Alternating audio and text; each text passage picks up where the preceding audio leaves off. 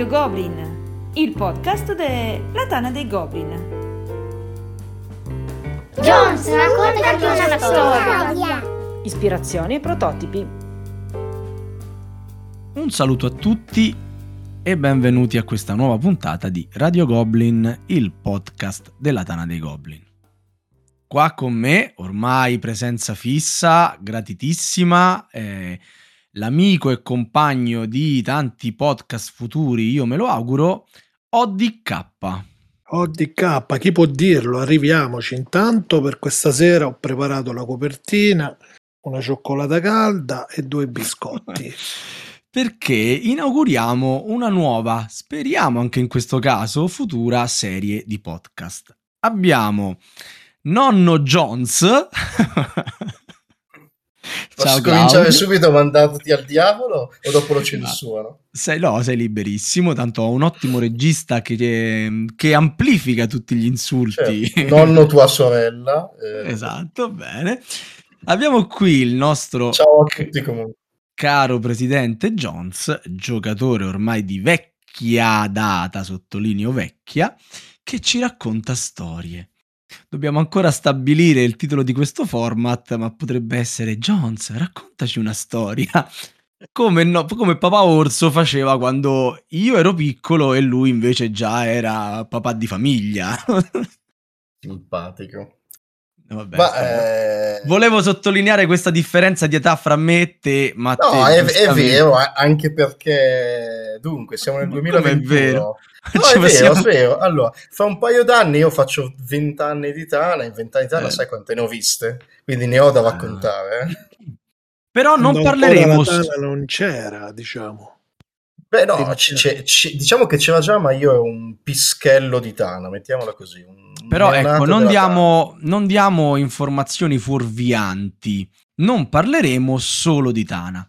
No, no, no, diciamo che quello che, che posso raccontare l'ho, vis- l'ho, visto vissuto grazie al fatto che frequentavo va- vari ambienti di Tana, ma la Tana in sé non c'entra.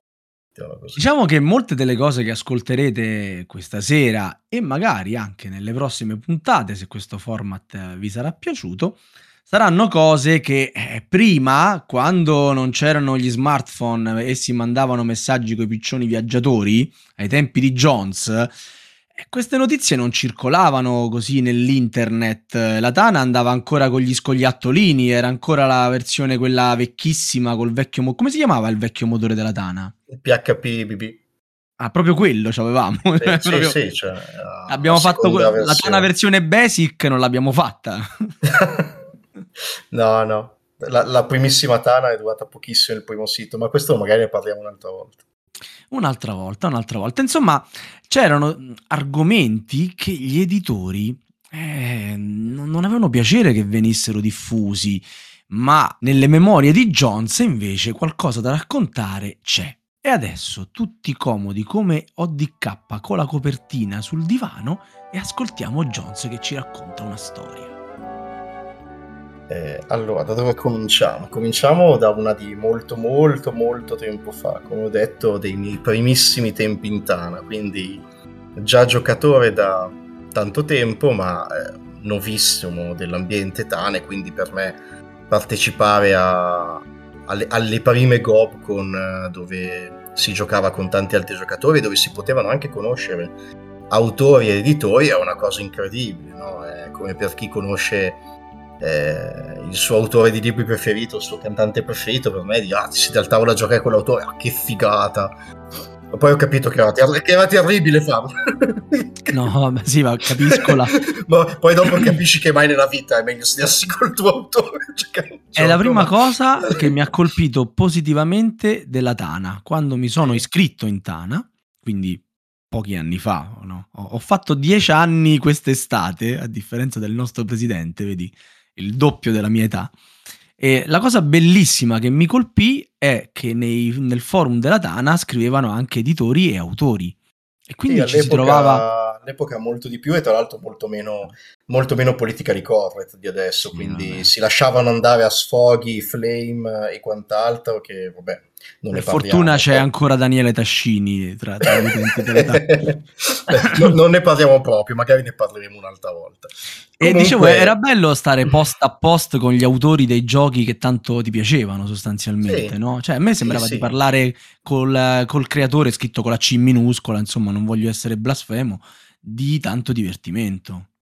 Sì, comunque era interessante poi magari scoprire da loro come era nato il gioco, che idee avevano avuto, perché in quella maniera lì. Ed è proprio sul perché in quella maniera lì che verte il primo aneddoto che vi vado a raccontare. Ricordo che a uno di questi eventi mi sedetti con altri amici eh, a provare questo gioco di carte che era appena uscito.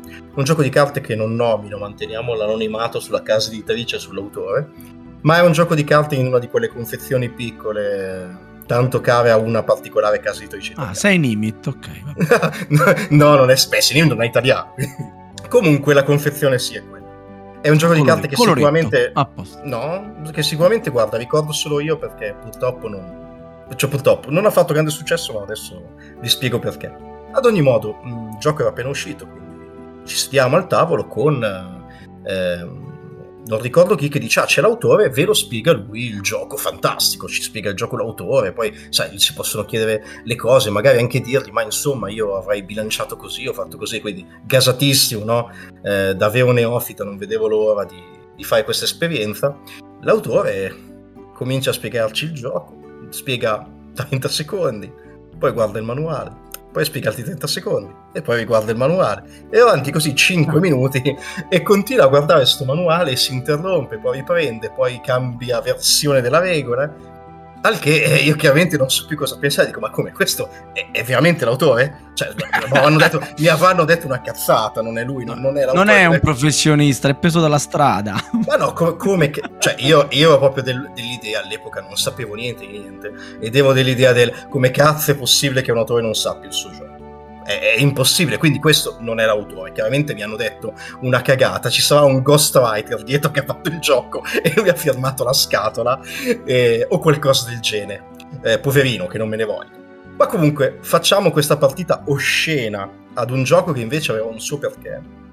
Ma alla fine io, curioso e impertinente, e gliel'ho chiesto, gli ho chiesto, scusami, davanti a una birra che ti offro io, ma spiegami, com'è possibile che l'autore non sappia il suo gioco? Lui, poveraccio, imbarazzatissimo, perché tra l'altro non ricordo se era proprio il suo primo gioco pubblicato. E, e mi guarda e mi fa, guarda, non so nemmeno io come spiegartelo. Il fatto è che io avevo fatto un gioco, l'ho mandato alla casa editrice, è piaciuto e mi hanno detto che me lo pubblicavano. Ho avuto in mano il gioco stamattina e ho guardato le regole ed è un altro gioco. Hanno preso le regole, hanno cambiate come cazzo volevano loro. E quindi ci sono, cioè, anch'io non, non so, io ti so spiegare il gioco come l'avevo fatto io, ma non, non come l'hanno fatto loro. E da lì poi, sì, e da lì poi è nata una, una chiacchierata sul perché, perché in realtà anche lui un po' lo sapeva, un po' non lo poteva dire, perché sai, non voleva certo mettersi a parlare male di chi gli aveva pu- pubblicato il gioco. E sul fatto che comunque lui avesse accettato che il gioco poteva venire eh, rimaneggiato per esigenze di, di marketing, di mercato, di, di quello che è, eh, ma lui chiaramente non si aspettava che il rimaneggiato volesse dire uno stravolgimento eh, parecchio significativo, cioè il gioco di carte è passato da un party game come l'aveva pensato lui a un gioco che di party game non aveva una ceppa se non il numero di giocatori indispensabili per poter giocare.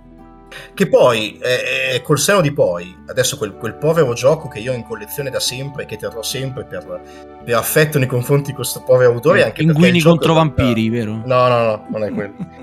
Perché in realtà il gioco è, è valido se trovi delle persone disposte ad accettare un regolamento che è molto ostico da affrontare. È un gioco da 6 minimo, mi pare, giocatori, 6 o 7 minimo giocatori a ruoli, che per l'epoca era estremamente strano, quindi una cosa molto avanti.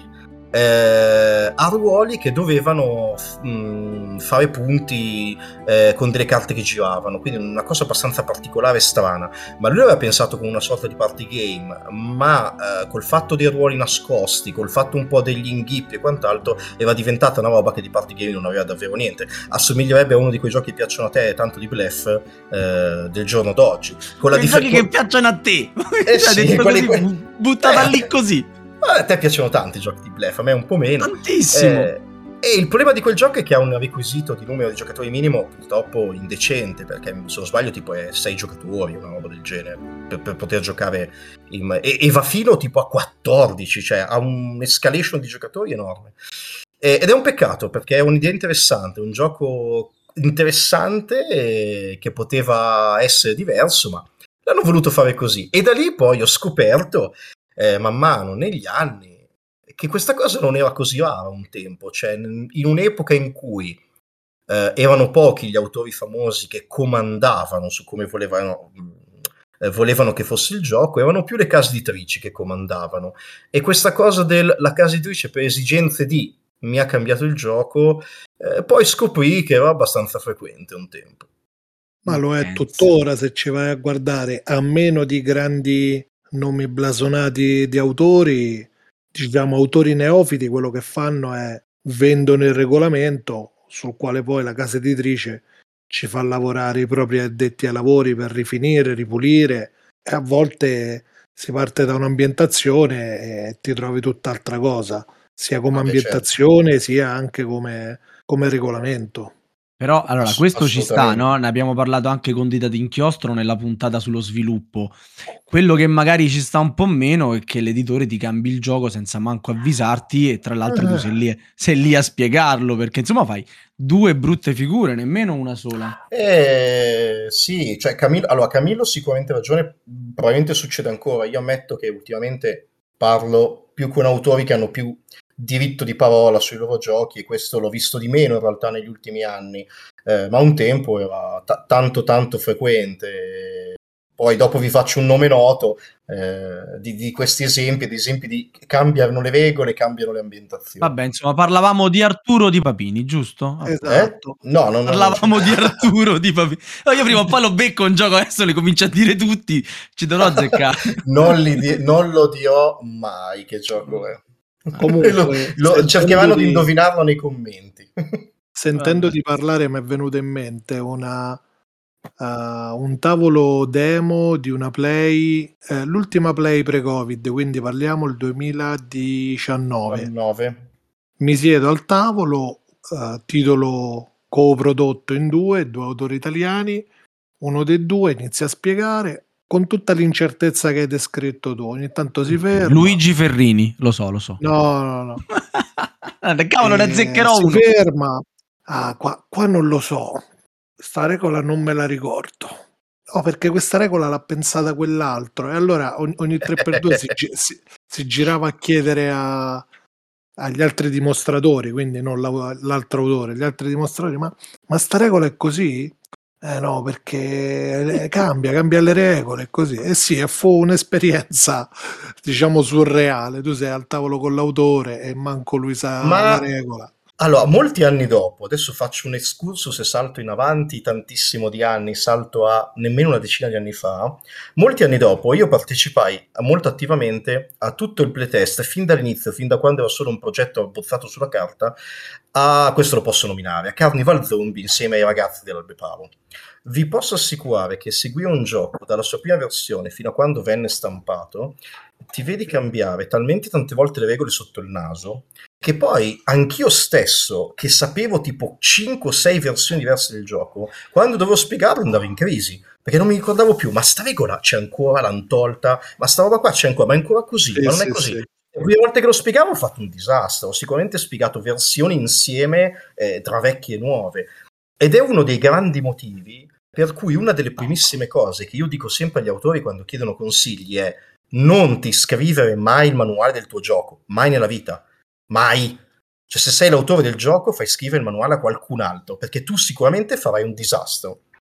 Ed infatti, io lo dico senza paura di dirlo, quello di Carnival Zombie della prima edizione, abbiamo voluto scriverlo eh, noi, gli autori, più io che ho fatto la revisione, più un altro, e lo ammetto, abbiamo fatto una cagata, ci sono dentro delle toppate galattiche, perché? Perché avevamo in testa regolamenti mischiati di versioni diverse. Quindi A me è mai, successa- mai È successa una cosa simile con Transatlantic di McKertz. Ho provato tutte le sue versioni e alla fine non sapevo più a che stavo giocando. Veramente una cosa. Non, non ho fatto Sì, parte sì, dei sì, suoi playtest eh, ufficiali. Però le ho, le ho provate veramente tutte. Ma credo che anche a lui non sia piaciuto molto perché adesso lo sta rifacendo per l'ennesima volta. Quindi proprio non si dà È, pace. è una cosa che si tende a non considerare quando, sei, quando ne sei poco di questo ambiente. Tu pensi che l'autore di giochi abbia l'idea, la butti giù, la rifinisce un po' e quello è. Non ti rendi conto di quante iterazioni passa un gioco, passa 50, 100 iterazioni diverse e ci credo che poi l'autore non, non sa più che cavolo di gioco ha fatto. Comunque, comunque ha del casino in testa rispetto alle versioni. eh. Ma senti, È ma per chiudere su Mamma Mia, no? il gioco di cui parlavi prima. Non è mamma mia. non ci arriverai mai, non lo conosci nessuno. Il Guarda, gioco non io lo conosce più BGG. nessuno. Sto, sto su BGG filtrando. Sì, giochi di carte, sette giocatori, bravo. Ma guarda, Eh. credo fosse tipo l'anno 2005. Non lo dire, così è più facile, scusa. Comunque io volevo Ma chiedere, dato credo, non tu- sono sicuro. dato che tu hai ascoltato eh, sia la versione ufficiale sia la versione dell'autore, no? Eh, Qual era il gioco migliore fra i due? Beh, quello dell'autore non l'ho mai giocato, lì mi sono spiegato più o meno cosa, cosa- Diciamo che era sempre un gioco a ruoli nascosti, ma molto più light, molto più stile party. Poi, vabbè, sono passati moltissimi anni, adesso mi ricordo poco o nulla. Però eh, la, sua vers- la sua idea è che doveva essere un party game a ruoli nascosti. Quello che ne era venuto fuori era un gioco di eh, super blef e cattiveria a ruoli segreti. Camillo, Camillo, quello della che era la casa del diavolo, la, la- carrozza del No, diavolo. la carrozza per il castello del diavolo è un gioco a squadre. No, no, questo, questo qui non ci sono le squadre, questo qui ognuno fa per sé. Mannaggia, vabbè. Ma guarda, un giorno te lo porto perché sicuramente è un gioco per te, però di trovare altri 5 volontari che si siedono al tavolo. vabbè, Camillo sicuramente par- parteciperà. Va bene, mi siedo, mi siedo. Bravo. E, e rimani seduto perché adesso, rimanendo in ambito grandi autori, facciamo un piccolo excursus su Piero Cioni.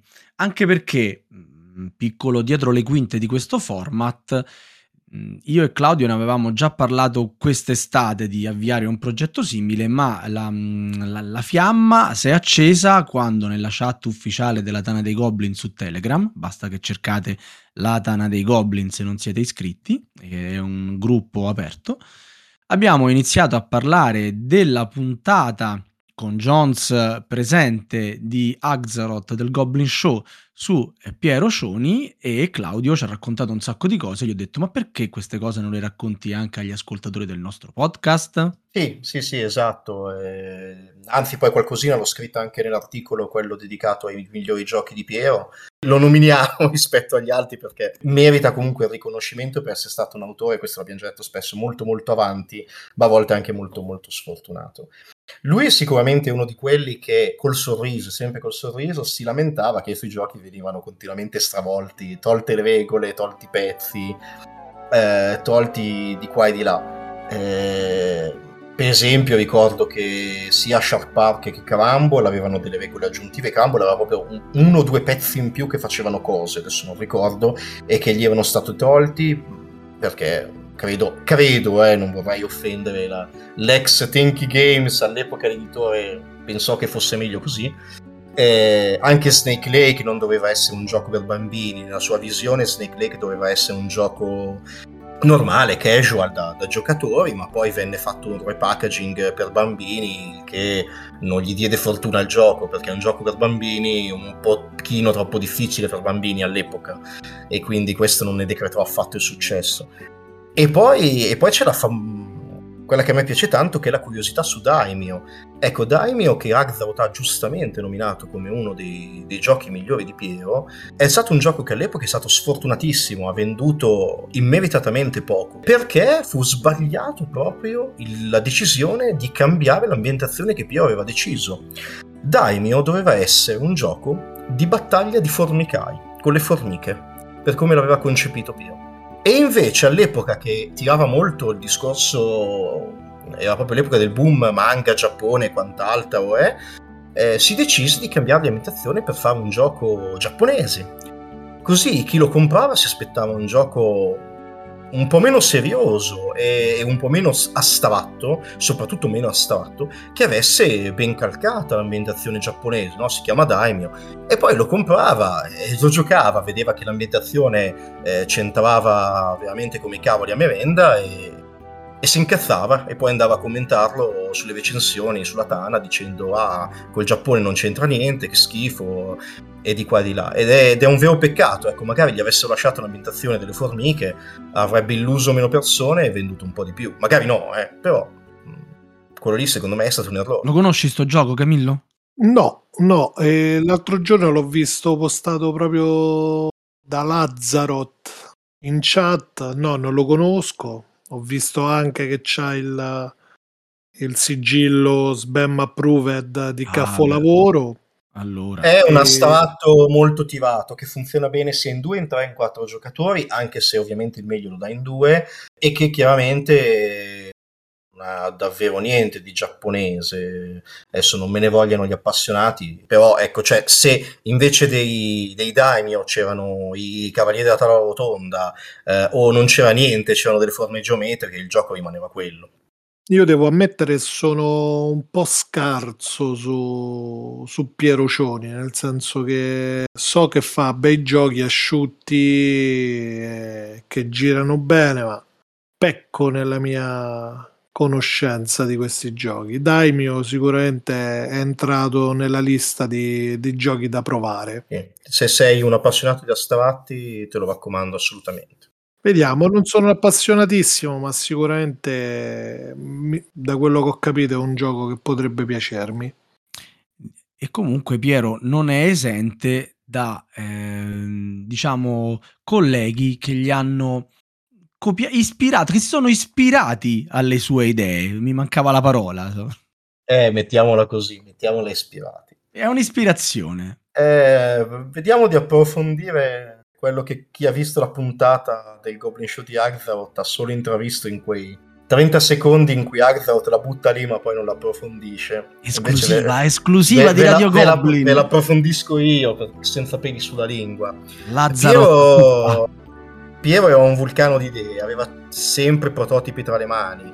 Vi dico, vi racconto anche questa, un altro gioco che Agatha ha nominato che a lui piace tanto, quello che per me è ancora maghi in panchina, che in realtà è Mage Storm. Inizialmente doveva essere un gioco di carte con un pezzo del mazzo già fatto e un altro pezzo un pochino stile deck builder, quando il deck builder non esisteva, quando il concetto del deck builder ancora con Dominion non era venuto fuori. Eh, quindi Piero lì già l'aveva pensata una cosa del genere. Poi il gioco ha preso tutte altre strade, finendo quella plancia e, e finendo come può essere quello che, che ci ha raccontato Arzaut nell'articolo. Però ecco, inizialmente non doveva essere così. Ad ogni modo, nel 2007 Piero aveva questo bellissimo prototipo. Siamo nell'epoca eh, della ricerca della perfezione del gioco, tutto tattica, zero fortuna, ancora tutti influenzati da Puerto Rico, da alta tensione e quant'altro, giochi che dovevano essere a fattore K tendente a zero. E... Ma, tutto so- eh, ma tutto sommato si cercava anche di ambientarli abbastanza e Piero eh, in quell'estate in cui ci trovammo a casa di Guglia se ne uscì con questo gioco eh, molto particolare sulla costruzione di navi eh, nei cantieri navali in cui c'erano due rotelle affiancate un po' come quelle che usa MacGertz nei suoi giochi. Eh, una rotella dove prendevi le risorse e l'altra rotella oddio adesso non me lo ricordo ma si vede nelle immagini che ha fatto vedere Agatha nel, nella puntata eh, queste rotelle si andavano a, a usare entrambe con le azioni per riuscire a recuperare le risorse che ti servivano per poi costruire le navi o eh, implementare il tuo cantiere navale. Io all'epoca ascoltai solo la spiegazione, purtroppo, non lo giocai. eh, lo giocavano altri ragazzi di Lodi che erano con me in visita a Guglia e mi ricordo che se ne innamorarono follemente, eh, tanto che quel pomeriggio ci fecero tipo due o tre partite di seguito. E con Piero molto entusiasta del fatto che a loro fosse piaciuto tanto e che loro incredibilmente sorpresi eh, dal fatto che fosse già un gioco estremamente completo, finito, nonostante lui continuasse a dire, ah no no, è il primo prototipo, l'ho buttata lì, ma poi lo devo cambiare. Eh, invece loro erano proprio già su... Questo quando lo fai lo compro, cioè, ma edizione deluxe, che all'epoca nemmeno esisteva una cosa del genere. E, e quindi tutti estremamente entusiasti. Ricordo che Piero disse, guarda, lo devo era tipo giugno-luglio, eh, lo devo mettere a posto perché ho un appuntamento a Essen con degli editori per farlo vedere per presentarlo. Rividi Pietro il gennaio dell'anno successivo alla GobCon Deluxe e tra le varie chiacchiere gli chiesi ma allora questo gioco che lui già all'epoca chiamava Shipyard. Ah sì sì è piaciuto, eh, ho parlato con alcuni editori, eh, è piaciuto però mi hanno detto che devo un pochino rimetterlo a posto, mm, adesso ci lavoro quest'anno e l'anno prossimo torno lì e glielo ripresento nel periodo successivo io non ebbi più poi altre notizie. Fatto sta che a un certo punto c'è questa casa editrice che non nominiamo, la Rio Grande, e che manda fuori questo gioco che si chiama Shipyard, che guarda caso ha delle rotelle dentro. E io so solo che Piero quella volta non aveva molto sorriso sulla faccia. Quando lo rividi dopo l'uscita di quel gioco, che non ho idea di quanto assomigli o non assomigli a, allo Shipyard di Piero, ma so che Piero, quella è una delle poche volte che lo vidi incazzato, abbastanza e era, era già il periodo in cui cominciava a disamorarsi, era un annetto dopo, nel 2008-2009. Era già nel periodo in cui cominciava a disamorarsi dell'ambiente dei giochi da tavolo e ricordo che quella volta mi disse ah con questa basta, non ne voglio più sapere, questa è stata una porcata, eh, me l'hanno fatto provare a gente, adesso vedo sto gioco che esce che si chiama come lo volevo chiamare io e ci assomiglia di qua di là. Mm. Quindi... È decisamente avvilente. Eh sì, sì, poi avvilente. probabilmente non sarà lo stesso gioco, l'avranno cambiato, è certo che la coincidenza, eh, la coincidenza te ne lascia dire tante, perché sai, presenti un gioco, due anni dopo ne esce uno, stesso nome, plancia simile. E poi Shipyard ah. io l'ho giocato, è un bel gioco, quindi posso ringraziare Piero che sicuramente se dovesse sentire questa, questa puntata non sorriderà, però sì, una volta credo era un pochetto più facile avere, diciamo, leak di, di informazioni e avere copiate delle idee, magari non l'intero gioco, ma eh, spesso credo lo facciano ancora gli autori insomma fanno vedere il proprio gioco a, ad amici, a, a, in convention, in, in, situazioni dove possono cercano di collezionare dei, dei, feedback e cercare di portare il prodotto in porto. Insomma, in passato di queste storie ne ho sentite di, diverse.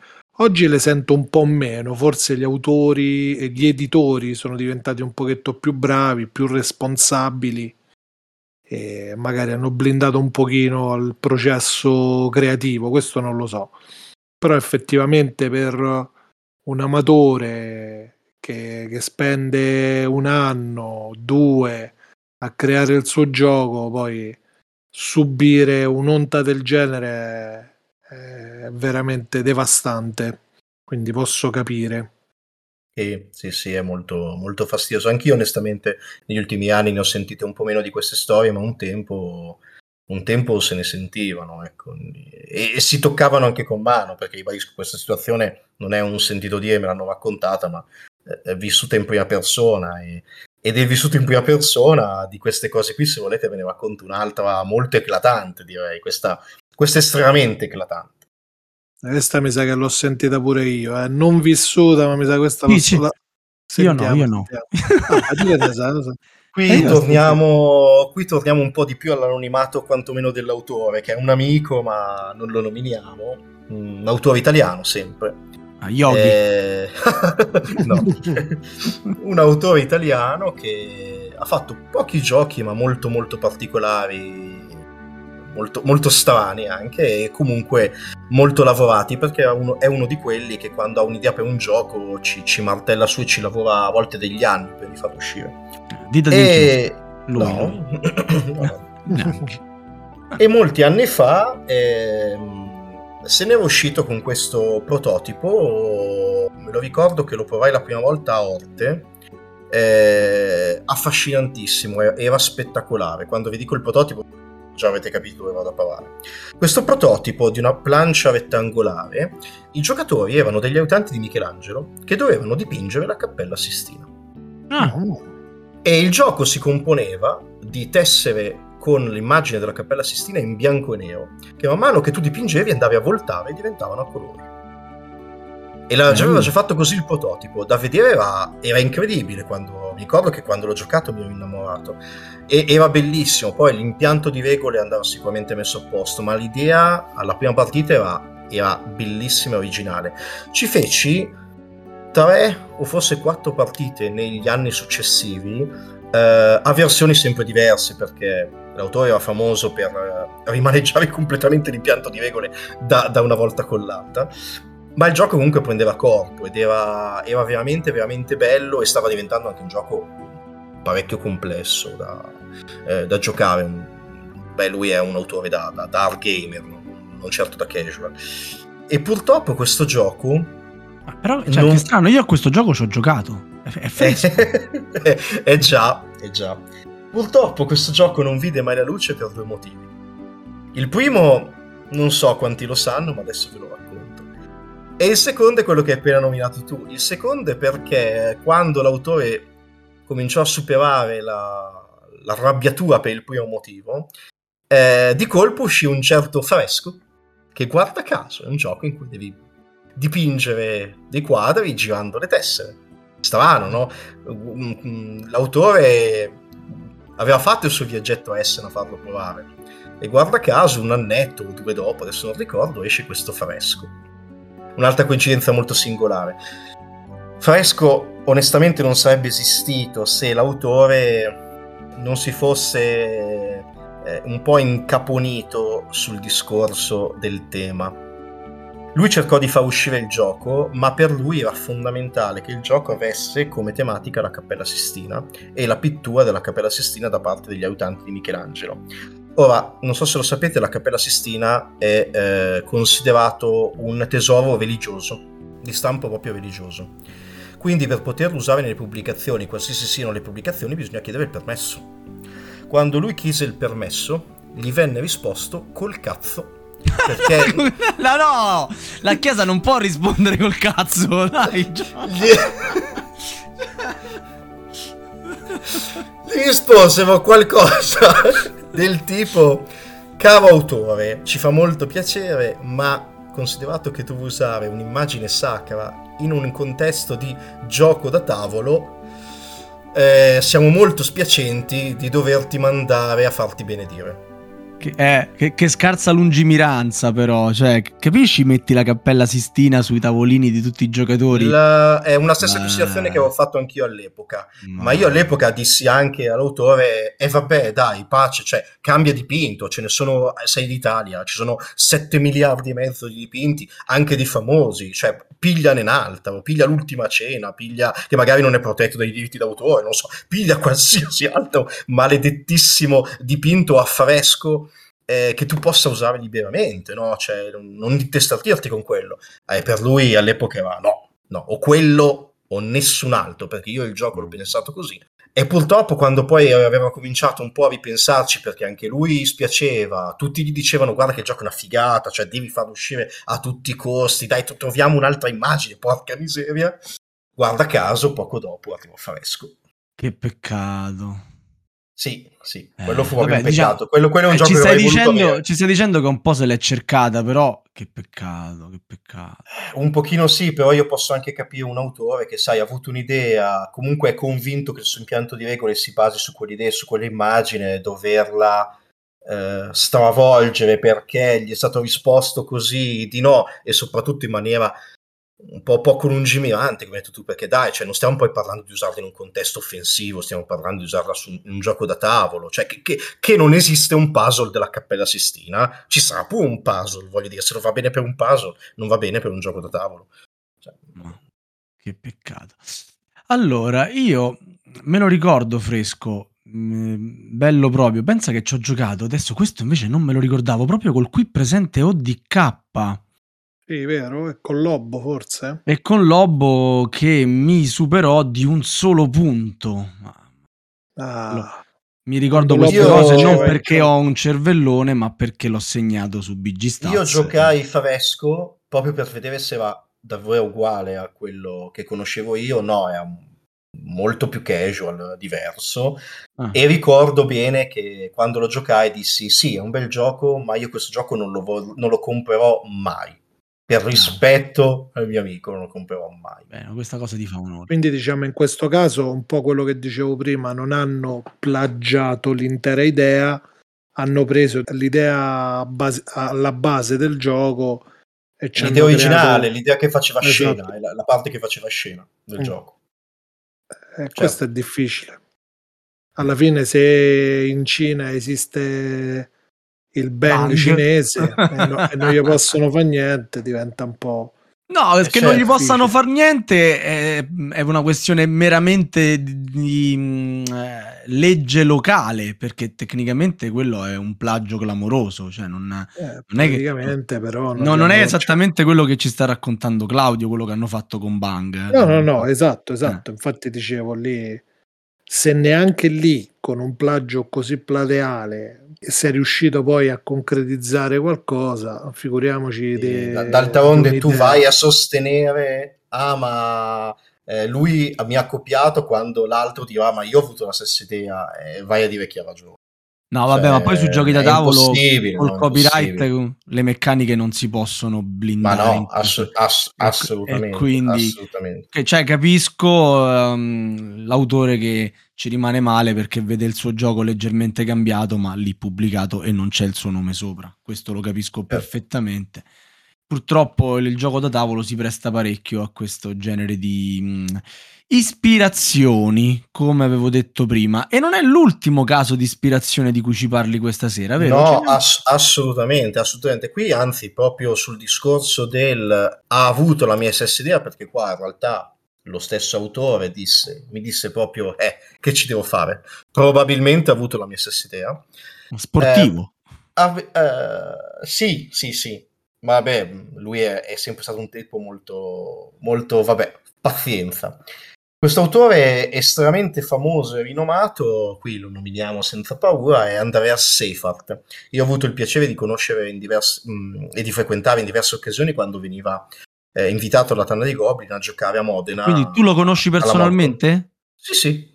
Ma Sì, perché sì. ho chiesto a SDP più volte di scrivergli per invitarlo in una puntata in cui lo intervistavamo? Lo, beh, lo, cono- lo conosco, ma non ho il suo contatto. Nel senso, ci ho parlato 4-5 volte, ci ho giocato insieme. Eh, ma mi sa eh, che nemmeno SDP, perché non Ma mai lui di. SDP ha sempre millantato di avere numeri di telefono e mail, eh, adesso glielo chiederemo. I racconti di SDP I fantastici. racconti di SDP. Senti, scusa, Claudio, scusa solo un attimo, scusa solo un attimo. Eh, adesso chiamo SDP. Ehm, Claudio, puoi dare il contatto di Seifert a Sava? Certo. Silvio, fammi scrivere da Sifart, lo voglio intervistare. Va bene, adesso vi lascio, vado a fare un pisolino. No, lui va a, a pensare idee che poi ci passa. Scusami, è proprio l'ABC di Silvio. Povero Silvio. Un bacione, Silvio. Ciao Silvio. Scusa di Silvio. Ma quale scusa? Chiamaci. Che scusa? Vieni, vieni a, a prenderti la soddisfazione di persona. Ah. No, è vero, è vero. È vero che Silvio ha anche lui è molto prolifico di aneddoti, prima o poi dovremmo invitare anche lui in puntata. Detto questo, comunque mh, era mh, l'epoca post, ovviamente, anzi era già l'epoca di Turn Taxis, era già Mhm. uscito, che adesso non ricorda praticamente mai nessuno che Cosa? Turn and. Taxis? Sì, non se lo ricorda nessuno. Ultimamente quando parli di giochi di percorsi non viene mai nominato. In realtà è un gioco di percorso abbastanza valido di cui avrebbero fatto meglio non, che non fare espansioni. Però vabbè. E, però il gioco base in sé eh, Molto bello. è Sava, un gioco, va- è un gioco validissimo.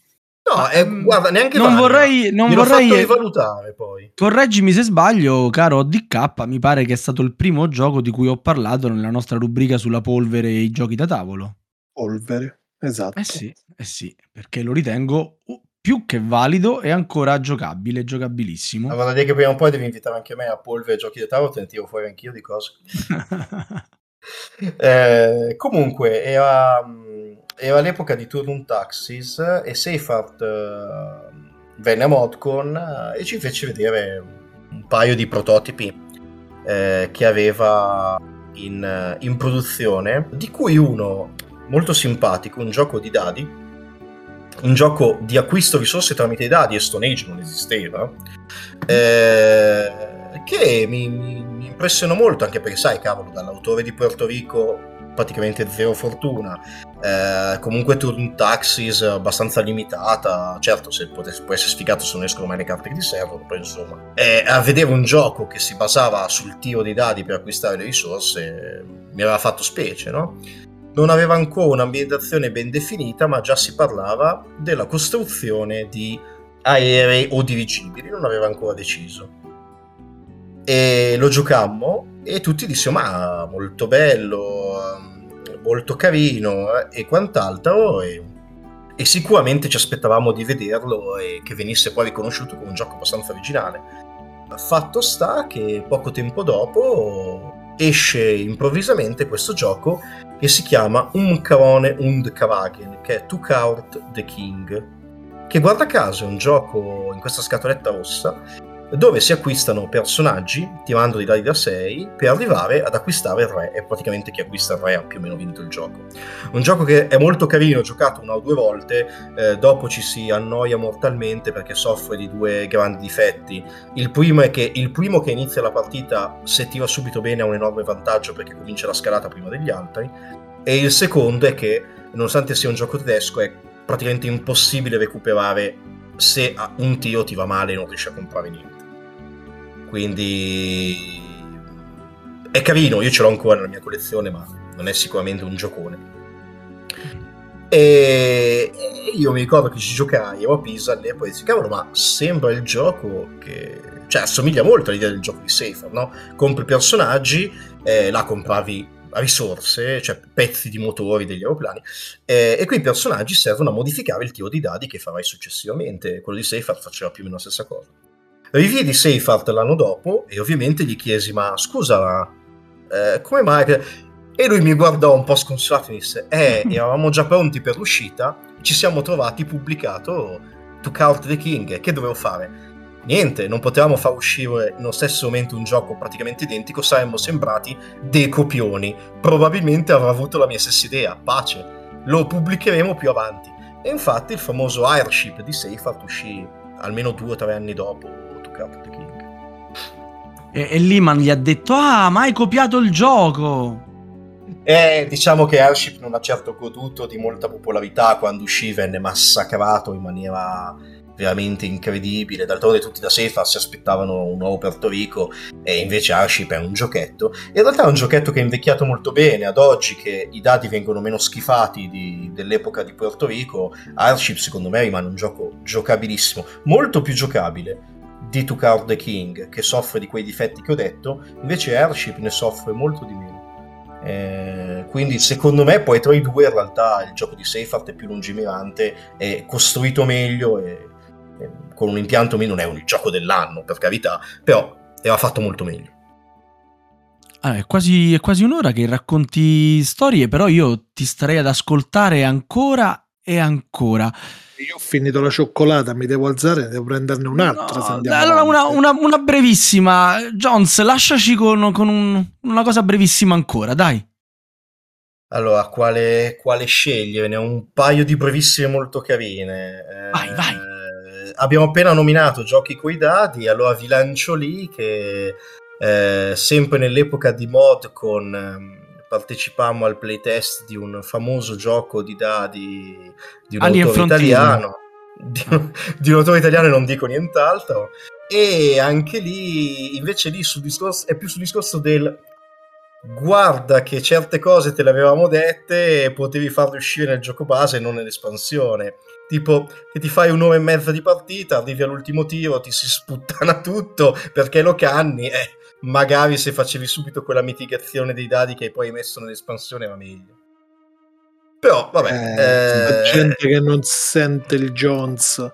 No, Eh, no, cioè, non nel vecchio mondo poteva venire un altro gioco. Insomma. glielo dissi anch'io, ma diciamo che glielo dissero gente molto più importante di me all'epoca perché al, al playtest partecipavano The Goblin, SDP and Company e furono loro a dirgli questa cosa.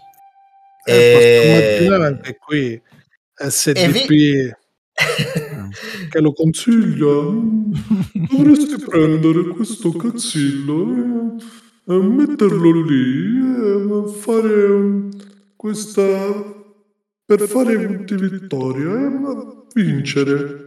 È una cosa del genere, insomma. era detto. ma tu puoi dare retta a, uno che ti parla così, scusami, eh, ma certo. Dai, che, ca- che cattivi che siete. Povero Silvio, Mi povero Silvio. manca, mi ma- il fatto è che mi manca. Gliela, gliela linko, questa, questa puntata gliela linko poi. allora chiudiamo con una cosa brevissima, visto che No, prima abbiamo già. parlato di, eh, di Daimio che gli hanno cambiato un po' a sproposito l'ambientazione, invece parliamo di un gioco che l'ambientazione gli hanno cambiata e, e forse ha fatto il suo successo. Mm. Eh, c'era una volta un gioco che tutti, tutti conoscono e penso più o meno tutti abbiano giocato, il cui autore aveva in mente, dato che è un informatico, di collegare a reti di computer. E quando aveva progettato questo gioco in cui dovevi collegare reti da computer e gestire il flusso dei dati che navigava da uno all'altro, eh, per lui era una figata pazzesca. E Ah, però, bus. È bus. eh, no. Però poi quando, lo- quando aveva portato in giro il prototipo, questo me lo raccontò lui, io all'epoca non, non, Ma- ma non mai conosci? il prototipo, eh. ce lo raccontò lui quando venne ospite a Play, questa cosa qua. Quando portava in giro il prototipo aveva difficoltà a farlo giocare e piacere per due motivi. Eh, primo perché eh, c'erano i computer e la gente ci si appassionava poco a questo discorso del collegamento della rete di computer. E punto secondo perché eh, mi ricordo che mi disse, mi facevano la domanda, ah ma perché i computer si collegano con una rete? Ma come? Ma che- Eh, vabbè, beh, Eh, ti ricordo e poi dici che io è- ti prendo in Aspetta, giro, aspetta, cioè. Il gioco è del 2000 2002, 2003? Uno. Sono- 2001? Ok. Sì. Doveva Eh, farlo con i piccioni viaggiatori. Eh, allora stiamo due- Eh. del 2001 l'informatica era ancora un po' più astavusa di adesso. E comunque alla fine ehm, eh, ripensò il gioco con delle centrali da alimentare di energia e questo fece nettamente il successo del gioco, anche perché poi le mappe eh, sapete che ne, ne ha prodotte uno sfacelo perché giustamente se ne potevano fare tantissime. Oh, Eh, quindi era... Certo. Nato come una cosa completamente diversa, poi invece il cambio ambientazione qui è stata un'ottima idea. Vabbè, ma perché questo non lo volevi dire?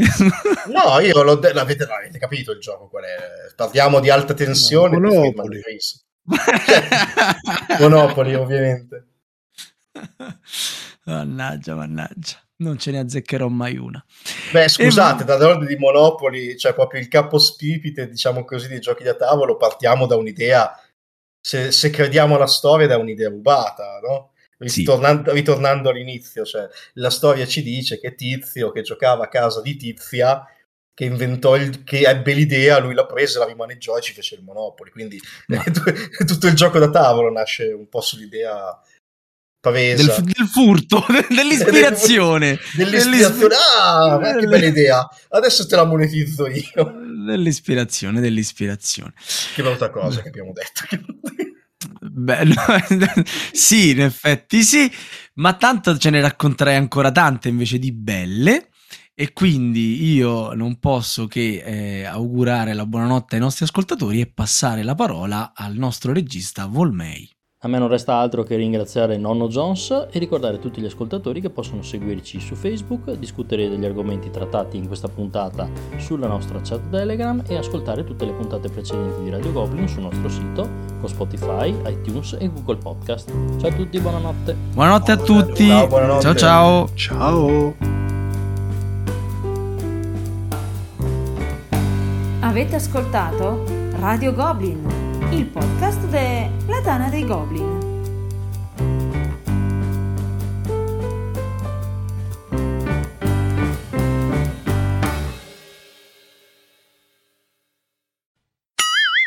Secondo me si sono tutti addormentati su- sulle favolette di Jones.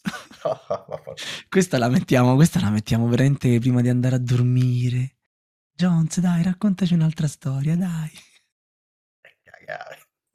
Ti ricordi quella volta in cui io vinsi a Battestar Galattica? No, non me la ricordo, a te non piace Battestar Galattica. Sai cosa abbiamo dimenticato di dire di Piero? Dimmi. Piero era un grandissimo, ma proprio grandissimo appassionato dell'edizione originale di Dune. Avrebbe apprezzato tantissimo il fatto che lo hanno rieditato. E, e lui era un, un- eh, come dire, un sommo esperto di tutte le varianti a Usul, cazzi buffi che giravano in rete da un ventennio su tutti gli adattamenti che avevano fatto per i ribilanciamenti e quant'altro. Era, quando cominciava a parlare di quello andava avanti delle ore, non si fermava più. Lo faceva impazzire. Bello Dune, molto bello.